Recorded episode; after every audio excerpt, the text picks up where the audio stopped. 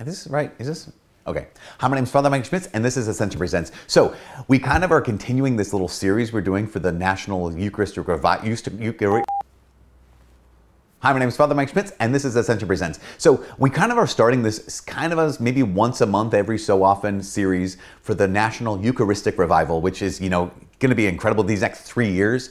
Um, the church is returning again and again to the reality of the greatest gift God has ever given us. I mean, we, we know this, right? That the scripture, scripture here, here's the Bible in my lap, here's scripture. This is God's word given to us, so good. We know that the sacraments, all the sacraments, all seven, are God's work in the world. Um, but one of those sacraments, the Eucharist, is God's very presence. It's God Himself in the world, which is incredible. So the church is saying, okay, Catholics, uh, wake up to this reality. The whole world, wake up to this reality that Jesus Christ, our Lord and God, has given himself body, blood, soul, and divinity. He's truly present in the Eucharist at every single Mass.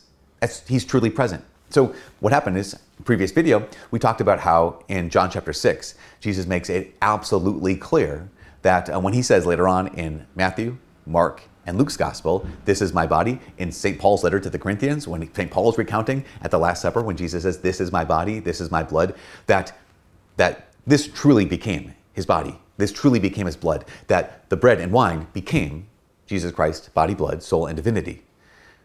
So we established this. Why? By looking at what? By looking at A, the Lord's words. this is my body. He didn't say this is like my body or this looks like my body or this is a symbol of my body, but also because of John chapter 6, where Jesus has the what they call the bread of life discourse, where he makes it absolutely clear. He says, if you want to live forever, essentially, uh, if you want to eat the kingdom of heaven, you must eat my flesh and drink my blood. And again, remember the Jews remembered about this, and then so Jesus did. He made it very clear he wasn't talking figuratively or symbolically; he was speaking literally. And in John chapter six, beginning with verse fifty-two and then fifty-three, Jesus reiterates again and again, Amen, amen, I say to you, unless you eat the flesh of the Son of Man and drink his blood, you have no life within you. My flesh is true food, my blood is true drink. He iterates that five times. So then after this, it says in verse 60, it says, Then many of his disciples, this is the next teaching, then many of his disciples who were listening said, This saying is hard, who can accept it? Now, part of that is, is establishing or, or clarifying that they didn't interpret Jesus to be speaking symbolically or figuratively because it's not a hard saying for Jesus to say, hey, eat some bread and think of me. Drink some wine and think of me. Like, that's not a hard saying. It's a weird saying, but it's not a hard saying. The disciples who were listening said, remember, the disciples are different than the crowd. These are people who left everything to follow after Jesus. And they're saying that this teaching that Jesus is going to give them in us, his flesh and blood, his body and blood, as food that we must eat to have eternal life, that's a hard saying. Jesus' response is he asks the question, he says, Does this shock you? Which I think the answer is yes, quite shocking, Jesus. This is a very shocking teaching. He goes on to say, What if you were to see the Son of Man ascending to where he was before? Question we all ask, where was he before? Answer, heaven, right? Basically, Jesus is making it very clear. He's saying, okay, so I'm giving you this really hard teaching. It's a difficult teaching. I get it. But also, do you know who I am? This is really critical. Do you know that I am the one who made the stars? Like all gajillion, hundred billion per solar system, right? Like all of them. I made all of them. I made everything. I can take some bread and some wine and transform it into my body and blood. So Jesus just, I mean, he doubles down, triples down. He is not backing down. The next line, though, is one that Christians who don't accept this teaching is one they point to a lot. Jesus asks the question, Does this shock you? What if you were to see the Son of Man ascending to where he was before? And the next statement he says is, It is the Spirit that gives life, while the flesh is of no avail. And a lot of times you'll have Christians who are not Catholic who will point to that and say, See, Jesus is even saying, the Spirit gives life, the flesh is of no avail. The flesh is meaningless. The, the flesh is powerless. The flesh doesn't do anything. Now, it's important that we highlight this why does the Catholic Church, for the last 2,000 years, teach? And when Jesus says, it is the Spirit that gives life, while the flesh is of no avail, why does the church consistently, for 2,000 years, 100% of Christians up till 500 years ago, said that that doesn't undercut what Jesus had just said? Why? Well, because there's a word for the flesh. or there's a meaning of the term the flesh. St. Paul talks about the flesh.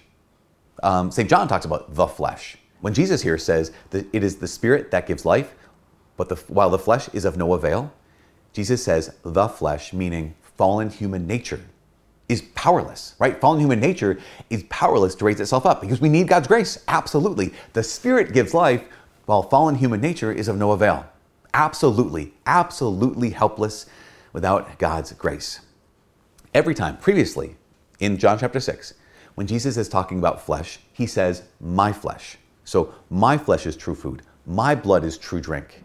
Now, clearly, in John chapter 6, verse 63, where Jesus says, It is the Spirit that gives life, while the flesh is of no avail, there's a distinction between him saying, You must eat my flesh and drink my blood to have eternal life. My flesh is true food, and the flesh, which is fallen human nature, being of no avail. Now, I hope that makes sense. Now, but it's not just this. It's not just um, the term my versus the term the. Not just here is Jesus saying, You must eat my flesh and drink my blood, and the flesh is no avail. How do we know, without a shadow of a doubt, that Jesus is not saying that his flesh is of no avail? Well, because every Christian acknowledges what is it that saved us? What is it that can, what, what is it that, that brought about the redemption of the world? It's the incarnation. What's the incarnation? The incarnate, right? Incarnate, Spanish, meat, the enfleshment, the enmeatment of God. And the fact that in his flesh, Jesus Christ lived, he suffered, he died, he rose in the flesh. Every Christian acknowledges it was that, it is that, that incarnation.